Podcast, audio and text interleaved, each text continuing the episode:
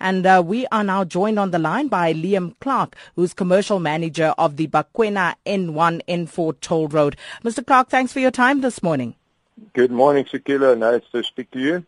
Now, Mr. Clarke, how has the Satawu strike affected operations on the Bakwena N1 N4 toll?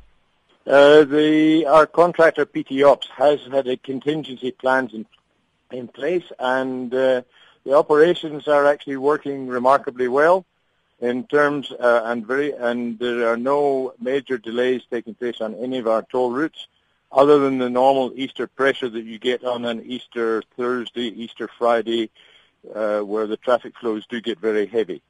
Uh, for example, this morning there's already 2,000 vehicles an hour traveling north through the Pumulani Plaza towards uh, Polokwane, and uh, the traffic is generally flowing smoothly with maybe some minor delays, but that's more due to traffic flow pressures than uh, than the operations which are operating as expected.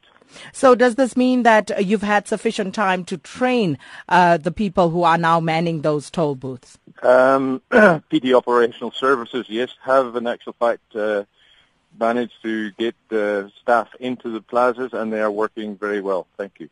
And um, just as you say, traffic flowing smoothly at the moment. Um, and um, uh, going forward from here, uh, when uh, do you know when management will be in touch with Satawu uh, regarding their demands?